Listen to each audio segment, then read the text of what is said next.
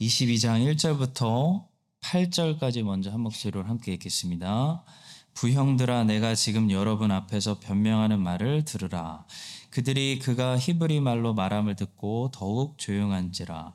이어 이르되, 나는 유대인으로 길리기아 다소에서 났고 이 성에서 자라 가말리엘의 문화에서 우리 조상들의 율법에 엄한 교훈을 받았고, 오늘 너희 모든 사람처럼 하나님께 대하여 열심히 있는 자라.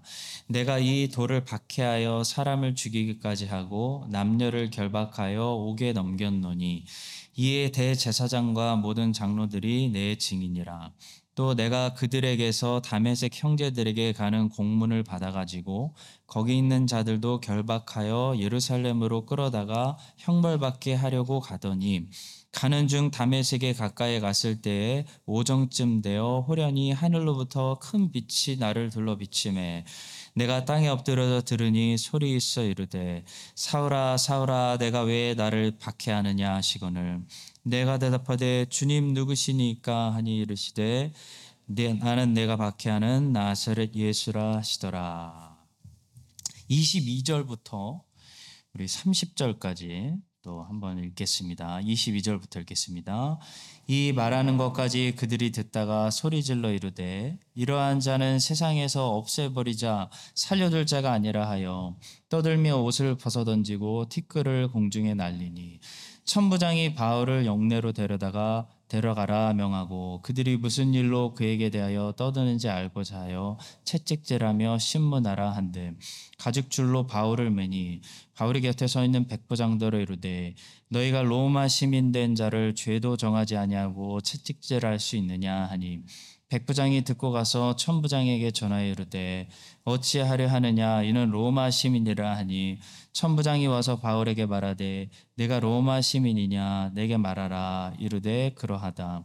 천부장이 대답하되, 나는 돈을 많이 들여 이 시민권을 얻었노라. 바울이 이르되, 나는 나면서부터라 하니, 신문하려던 사람들이 곧 그에게서 물러가고, 천부장도 그가 로마 시민인 줄 알고 또 그 결박한 것 때문에 두려워하니라. 이튿날 천부장의 유대인들이 무슨 일로 그를 고발하는지 진상을 알고자 하여 그 결박을 풀고 명하여 제사장들과 온 공회를 모으고 바울을 데리고 내려가서 그들 앞에 세우니라. 아멘. 전 수요 저녁 예배 설교를 준비하는 시간이 참 기대가 되고 즐겁습니다. 왜냐하면 수요일마다 이 사도행전이라는 너무 재밌고 은혜가 되는 성경을 묵상하기 때문이고요. 또 사도행전 안에 특별히 사도 바울이라는 사람을 또 만날 수 있기 때문입니다. 물론 사도 바울이 우리의 목표가 아니고, 우리의 목표는 예수 그리스도이시지만 그 예수님이라는 표대를 향해서 달려갔던 우리와 비슷한 한 사람을 만나는 것도, 여러분과 저도 예수님이라는 표대를 향해서 달려가는데 큰 도움이 되는 줄로 믿습니다. 마치 그 학교를 졸업한 학생이 그 학교를 입학한 학생에게 가장 실질적으로 도움이 되는 조언을 해줄 수 있는 것처럼, 죄인이었다가 예수님의 제자가 되어 예수님을 향해 믿음의 경주를 달렸던 이 사람이 오늘 믿음의 경주를 달리고 있는 여러분과 저에게 아주 큰 위로가 되고 또 격려가 되는 줄로 믿습니다. 오늘 본문에 나오는 사도 바울의 모습, 참 배울 것이 많은 그런 멋있는 모습인데요. 오늘 본문을 통해 우리도 역시 어떻게 믿음의 경주를 달려야 한다고 성경이 가르치고 있을까요? 첫 번째로, 복음을 전도하기 위해서 하나님께서 우리에게 주신 모든 자원을 다 사용하는 것이 그리스도의 제자의 모습이다라는 사실입니다. 본문 속에서 바울이 그렇게 하고 있습니다. 바울은 어떻게 해서든 복음을 전하고 예수 그리스도를 전도하기 위해서 자기에게 하여간 있는 모든 자원을 다 끌어다가 사용한 사람입니다. 본문에 보시면 바울은 세 가지 자원을 끌어다가 사용하고 있는데요. 첫 번째는 자유를 사용하고 있습니다. 바울은 천부장에게 말할 수 있는 자유를 얻었습니다. 21장 39절과 40절입니다. 바울이 이르되, 나는 유대인이라 소읍이 아닌 길리기아 다소시의 시민이니 청컨대 백성에게 말하기를 허락하라니 천부장이 허락하거늘 바울이 층대 위에 서서 백성에게 손짓하여 매우 조용히 한 후에 히브리 말로 말하니라. 바울은 말할 수 있는 자유를 사용해서 하나님께 영광을 돌리고 있습니다. 여러분과 저는 하나님이 허락하신 자유를 사용해서 하나님께 영광을 돌리고 있습니까?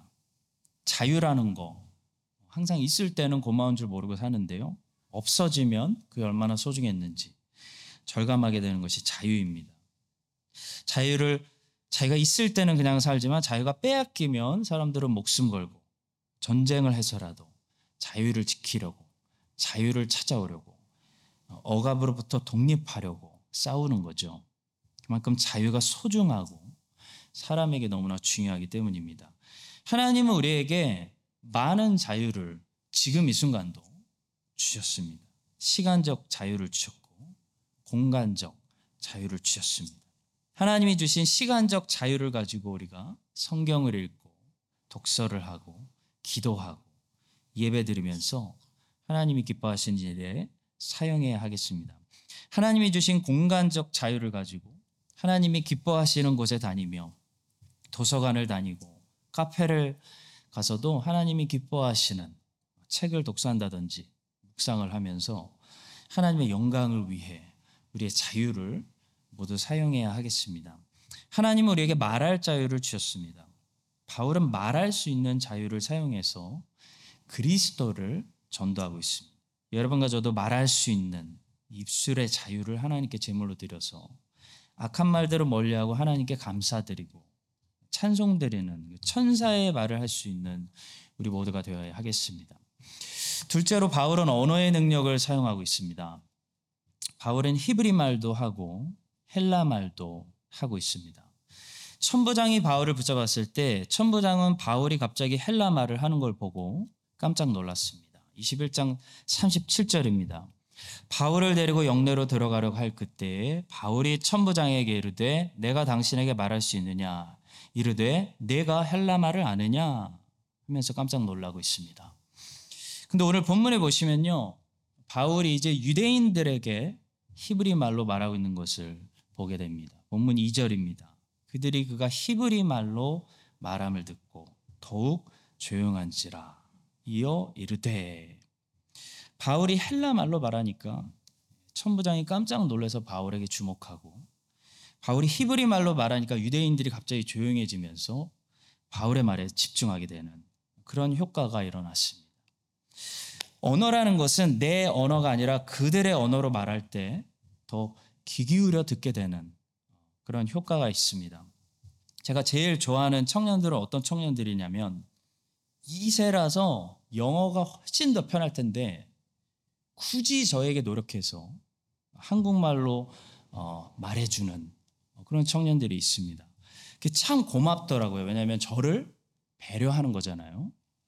예. 저 친구들 영어가 훨씬 더 편할 텐데 왜 저에게 저렇게 안 되는 한국말로 말하려고 노력할까? 가만 생각해 보니까 제가 저들에게 영어로 해주고 있더라고요. 저도 모르게. 그래서 웃기는 장면이 연출되는 거예요. 저는 영어가 불편한데 영어로 얘기하고 있고, 쟤네들은 한국어가 불편한데 한국어로 얘기하고, 서로 불편한 언어로 얘기하고 있는 거죠. 우리가 왜 그럴까요? 서로 배려하고 있는 겁니다.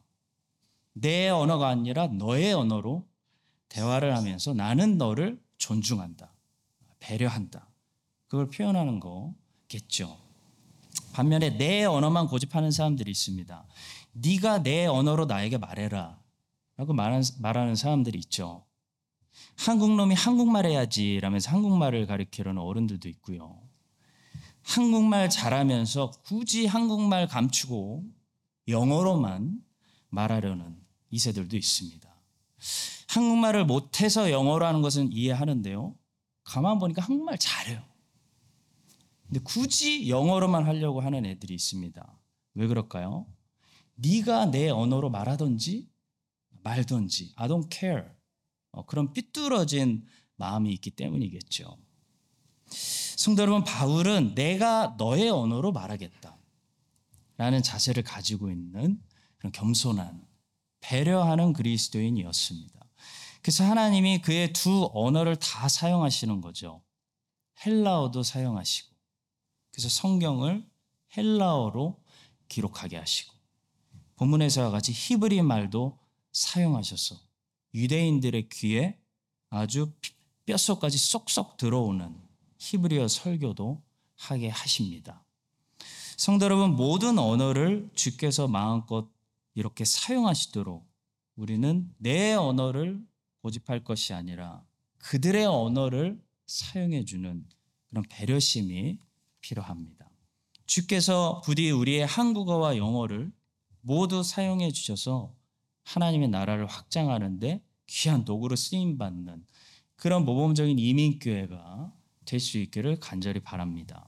세 번째로, 복음을 잘 전달하기 위해서 바울은 상대방을 높이고 계속해서 상대방을 존중하는 그런 마음을 늘 가지고 있었다는 것을 보게 됩니다. 본문 1절에 보시면 바울이 유대인들을 향하여 어떤 호칭을 사용하고 있죠? 부형들아, 내가 지금 여러분 앞에서 변명하는 말을 들으라 라고 말씀하고 있습니다. 바울의 어떤 태도가 느껴지시나요? 바울은 이 유대인들에게 정말로 복음을 전도하고 싶었기 때문에 이 유대인들을 향한 진심 어린 존중을 표현하고 있습니다. 나는 당신들을 무시해서 당신들에게 지금 한 수 가르쳐 주려고 하는 것이 아니라, 여러분들 부형들이요, 나도 당신들처럼 유대인 중에 유대인이었습니다. 근데 제가 다메섹으로 가는 길에 예수님을 만났어요. 그 예수님이 우리 민족이 그렇게 기다려오던 메시아입니다. 여러분들이요, 부형들이요, 그 예수님을 저처럼 꼭 믿으시기 바래요. 간절한 마음으로 복음을 전도했다는 거죠. 제가 8년 전에 처음 전도사로 와서 설교하는데 최대한 담임 목사님의 설교 스타일에서 벗어나지 않으려고 이 최승관 목사님께서 사용하시던 사랑하는 성도 여러분이라는 말을 그때부터 지금까지 저도 사용하고 있습니다. 근데 제가 사랑하는 성도 여러분이라고 했다가 8년 전에 오자마자 어떤 분에게 혼난 적이 있어요.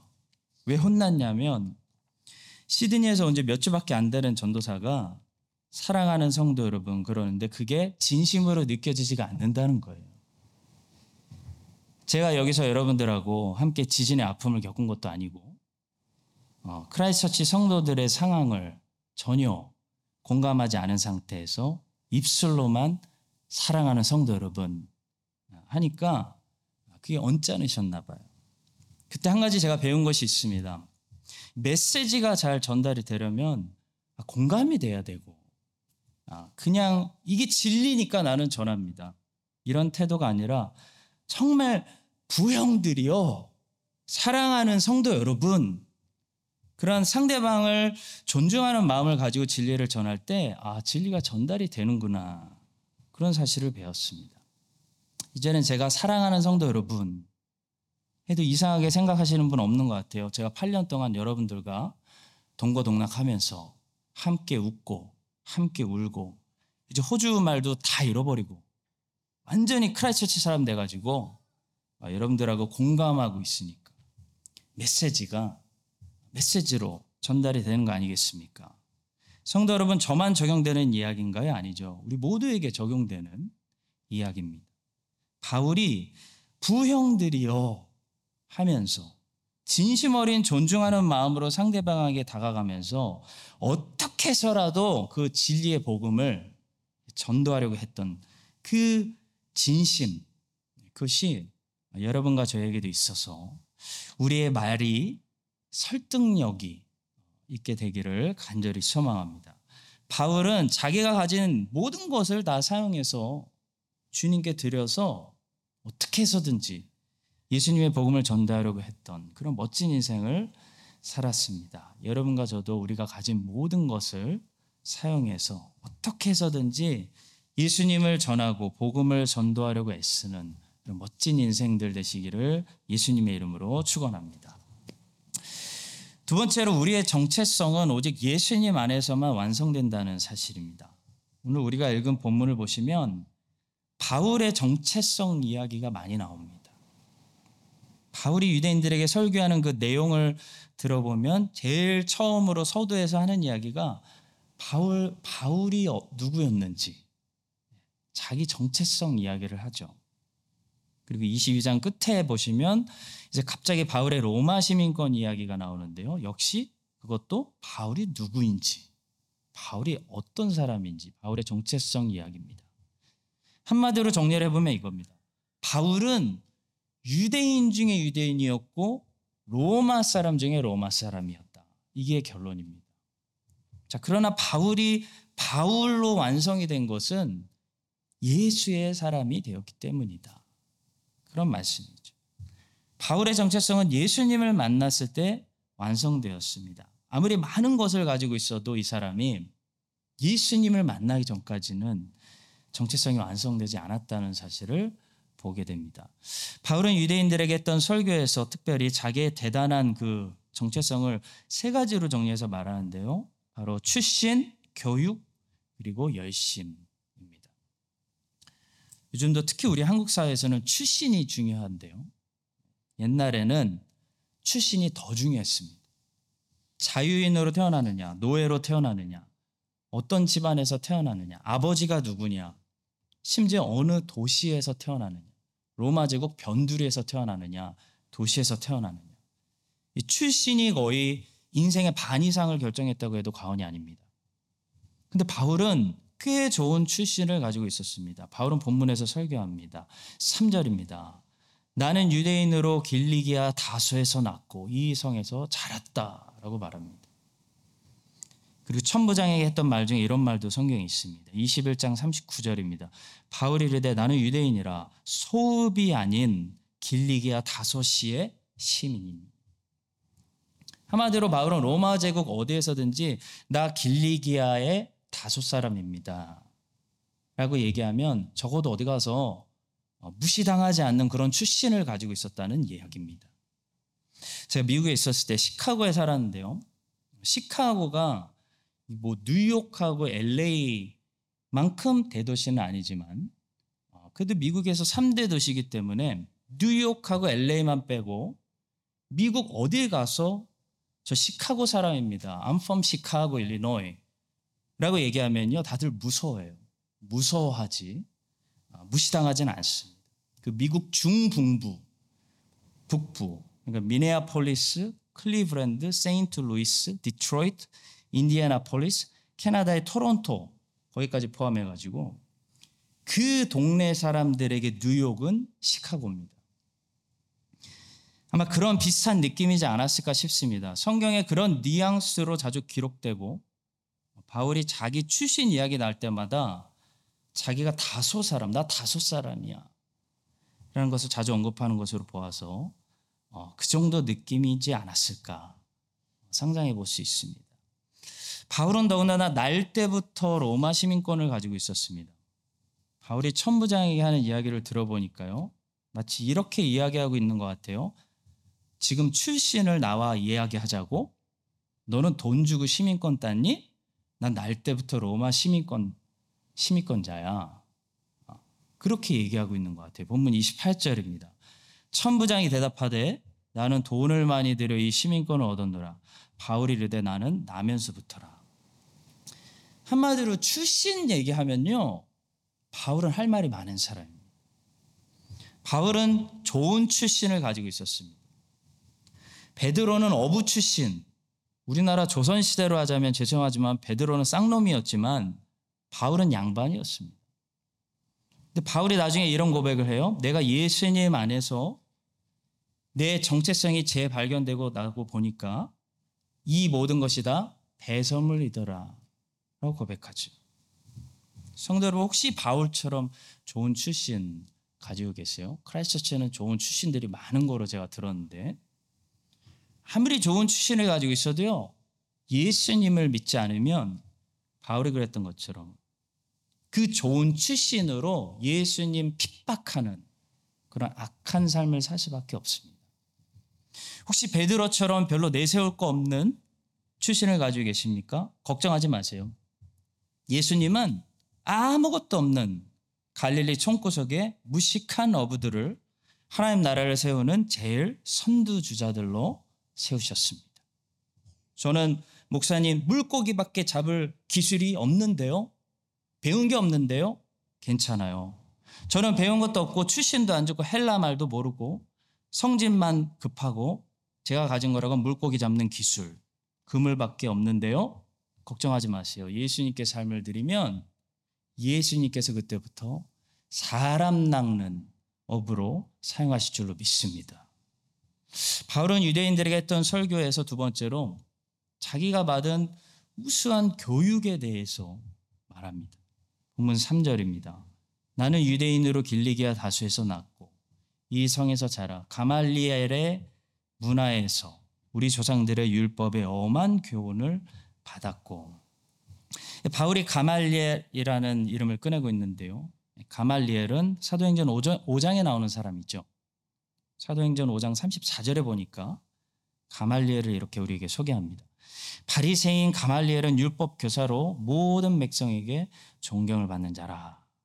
그러면서 산헤드린 공회가 가말리엘의 말을 듣고 잠잠해지고 수긍하는 것으로 보아서 아마 가말리엘은 유대인 사이에서도 존경받았지만 유대인에게 존경도 받았지만 엄청난 파워가 있는 그런 사람이었던 것 같습니다.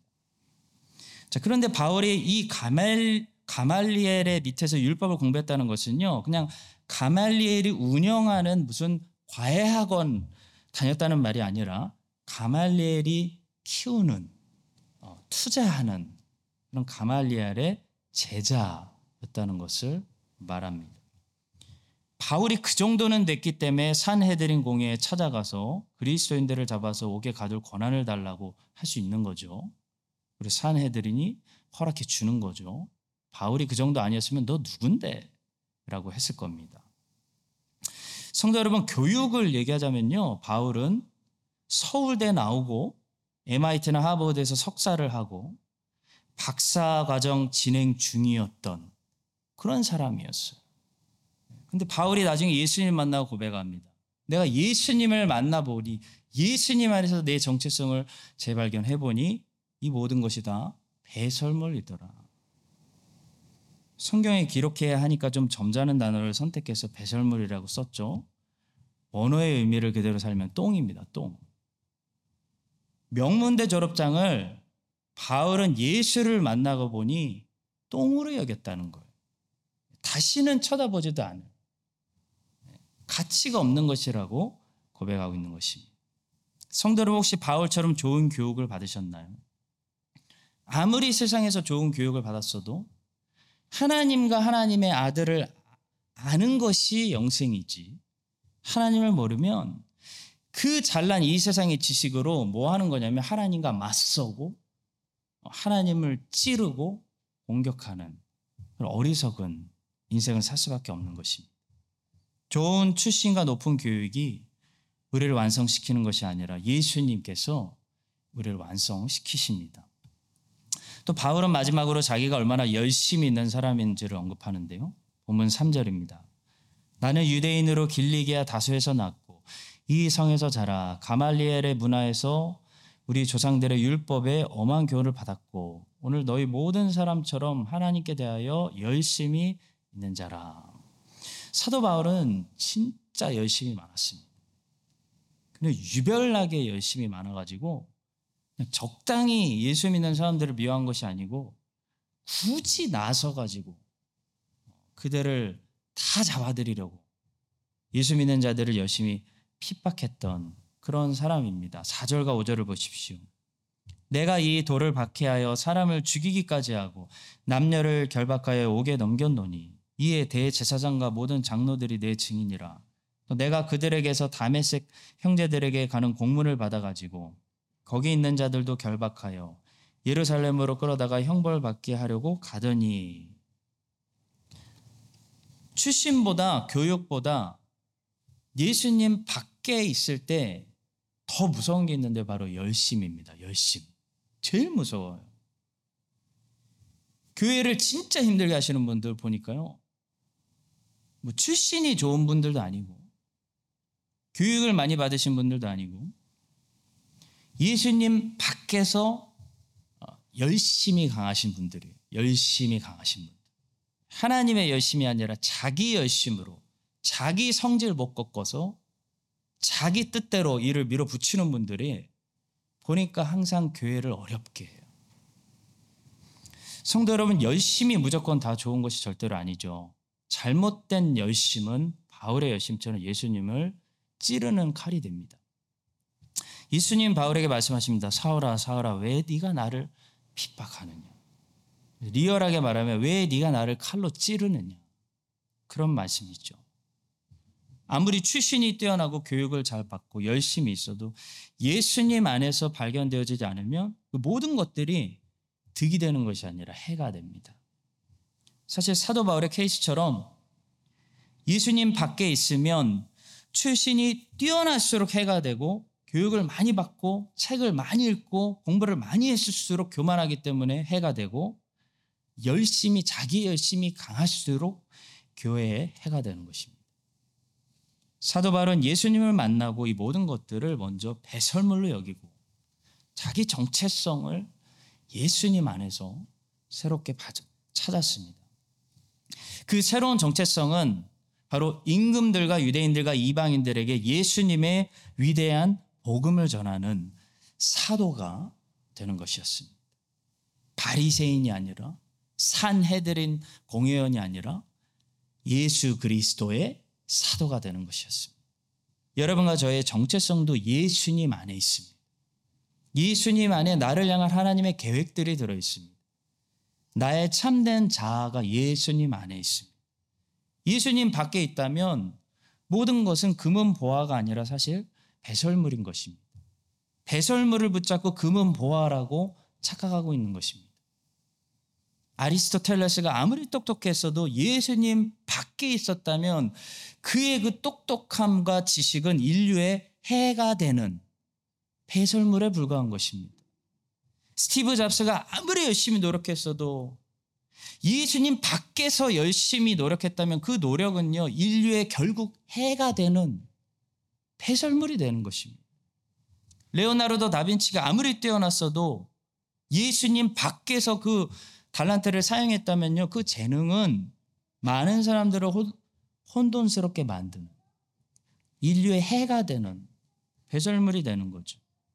이 사실을 기억하고 오직 예수 그리스도 안에서 바울처럼 우리의 정체성을 찾아서 하나님이 나를 향해 예비하신 그 정체성을 입고 하나님이 나를 향해 계획하신 그 삶을 살아가는 여러분과 제가 될 수 있기를 예수님의 이름으로 축원합니다. 마지막 세 번째로 오늘 읽은 이 후반부 본문에서 바울은 자기에게 있는 로마 시민권을 자랑하는 사람이 아니라 적절하게 잘 사용하는 사람이었다는 사실입니다. 바울은 한 번도 로마 시민권 자랑한 적이 없습니다. 그러나 바울은 로마 시민권을 본문에 보니까 아주 적절하게 사용하고 있어요. 그래서 위기를 모면했습니다. 우리는 하나님이 주신 달란트들을 잘 적절히 사용하는 사람들이 돼야지 자랑하는 사람이 되면 안 돼요. 자랑만 하고 사용하지 않는 사람들이 얼마나 많은지 몰라요. 하나님이 자원을 주시고 달란트를 주셨는데 어떤 사람들 그걸 자랑만 하고 주님의 영광을 위해서 사용하지는 않습니다. 자랑의 목적으로만 가지고만 있는 그런 로마 시민권은 우리에게 없는지 말씀이 돌아보게 해요. 하나님이 쓰라고 주셨는데, 사용하라고 주셨는데, 하나님이 주님의 일을 하다가 적절하게 갖다 쓰라고 주셨는데 주님의 일을 하지 않기 때문에, 주님을 위해 살지 않기 때문에 적절하게 그것이 쓰여지지가 않고 그저 나 로마 시민권 있잖아, 나 로마 사람이야, 자랑의 목적으로 썩어지고 있는 그런 로마 시민권이 혹시 우리에게는 없는지 돌아보게 됩니다. 성도 여러분, 하나님께서 뉴질랜드 시민권 주셨다면 그 뉴질랜드 시민권으로 혜택만 누리려고 하지 마시기 바랍니다. 하나님 혜택 누리라고 뉴질랜드 시민권 주신 거 아닙니다. 그걸 사용하시기 바랍니다. 그 사용해서 전 세계를 다니면서 주 예수 그리스도의 복음을 위해 쓰시기 바랍니다. 혹시 영주권을 위해 기도하고 계신가요? 혹시 시민권을 준비하고 기다리고 계신가요? 그 혜택 받으려는 목적으로 취득하려고 하지 마시기 바랍니다. 크리스찬은 혜택을 득을 주는 사람들이 돼야지 혜택을 받아 먹으려고만 하는 사람이 되어서는 안 됩니다. 그건 게으른 생각입니다. 영주권을 삼아오고 계시다면 그 영주권으로 사도 바울처럼 주님의 일을 하는데 이것이 적절하게 쓰임받을 수 있는 도구로 하나님께서 써달라고 미리 결단하시고 간구하시기 바랍니다. 바울과 실라가 제가 제일 자주 하는 얘기 중에 하나인 것 같아요. 바울과 실라. 감동적인가 봐요, 저에게. 바울과 실라가 빌립보에서 두들겨 맞고 감옥에 갇혔죠. 바울과 실라가 두들겨 맞을 때 잠깐 우리 로마 사람입니다. 우리를 이렇게 불법으로 재판도 없이 때리고 가둬선 안 됩니다. 라고 말할 수 있었어요. 그렇게 말할 수 있었어요. 막을 수 있었어요. 근데 바울과 실라가 그렇게 하지 않습니다. 그들은 오히려 예수 그리스도의 복음을 전하다가 두들겨 맞고 감옥에 갇히는 것을 영광으로 여겨서 두들겨 맞고 갇히고 하나님께 감사하고 찬송합니다. 자, 그런데 그런 그들이 나중에 빌립보 사람들이 지진 나고 난리 나고 그들을 이제 급하게 쫓겨내려고 하는데 그제서야 굳이 바울이 자신들의 정체를 밝혀요. 정체를 밝히면서 우리 로마 사람들이라고, 당신들 지금 실수한 거라고, 그러게 그들에게 그런 위협을 주는 그런 말을 해요. 저는 이것이 정말 궁금했어요. 왜 미리 얘기해서 두들겨 맞는 거 방지하지? 두들겨 맞을 때 가만히 있더니 풀어주면서 가라고 하니까 왜 그제서야 우리 로마 사람들인데 너희들 잘못 건드렸어. 조심해. 라고 위협을 주었을까요? 한번 사도행전 16장 37절부터 40절까지 먼저 읽어보겠습니다. 바울이 이르되 로마 사람이 우리를 죄도 정하지 아니하고 공중 앞에서 때리고 옥에 가두었다가 이제는 가만히 내보내고자 하느냐? 아니라 그들이 친히 와서 우리를 데리고 나가야 하리라 한데 부하들이 이 말을 상관들에게 보고하니 그들이 로마 사람이라 하는 말을 듣고 두려워하여 와서 권하여 데리고 나가 그 성에서 떠나기를 청하니 두 사람이 옥에서 나와 루디아의 집에 들어가서 형제들을 만나보고 위로하고 가니라 말씀해요. 저는 사도 바울이 바보가 아닌데 두들겨 맞을 때 로마 시민권으로 자기를 방어하지 않다가 이렇게 풀려나면서 로마 시민권 카드를 사용한 이유가 자신이 이제 빌립보 지역을 떠나야 하잖아요. 떠나면서 여기에 남겨두고 떠나는 이 빌립보 교회 개척교인들 건드리지 말라고, 루디아 귀신 들렸던 여자애, 간수장의 가족들, 이 빌립보 사람들이 함부로 건드리지 못하도록 그들에게 적당한 필요한 두려움을 주기 위해서 로마 시민권을 사용했다. 그렇게 생각합니다. 한마디로 사도 바울은 로마 시민권을 자기 몸 보호하기 위한 도구로 사용하지 않고 주님의 몸된 교회 보호하는 도구로 사용할 줄 아는 그런 멋진 사람이었다는 거죠. 사랑하는 성도 여러분, 사도 바울 정말 멋지지 않습니까?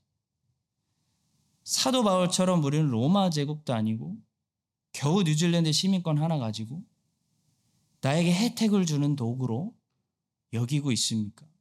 아니면 이걸 하나님의 나라를 위해서 예수 그리스도의 백성들과 예수 그리스도의 교회들을 유익을 위해서 보호하기 위해서 사용하기 위해서 그런 도구로 우리가 쓰려고 하고 있습니까? 마지막으로 그런 도전을 드리면서 여러분과 저에게 주신 이 모든 자원들이 오직 하나님의 나라와 우리 주 예수 그리스도의 이름과 그분의 영광스러운 복음을 위하여 적절하게 다 쓰여지는 그런 사도 바울과 같은 삶을 우리도 살아갈 수 있기를 예수님의 이름으로 간절히 축복합니다.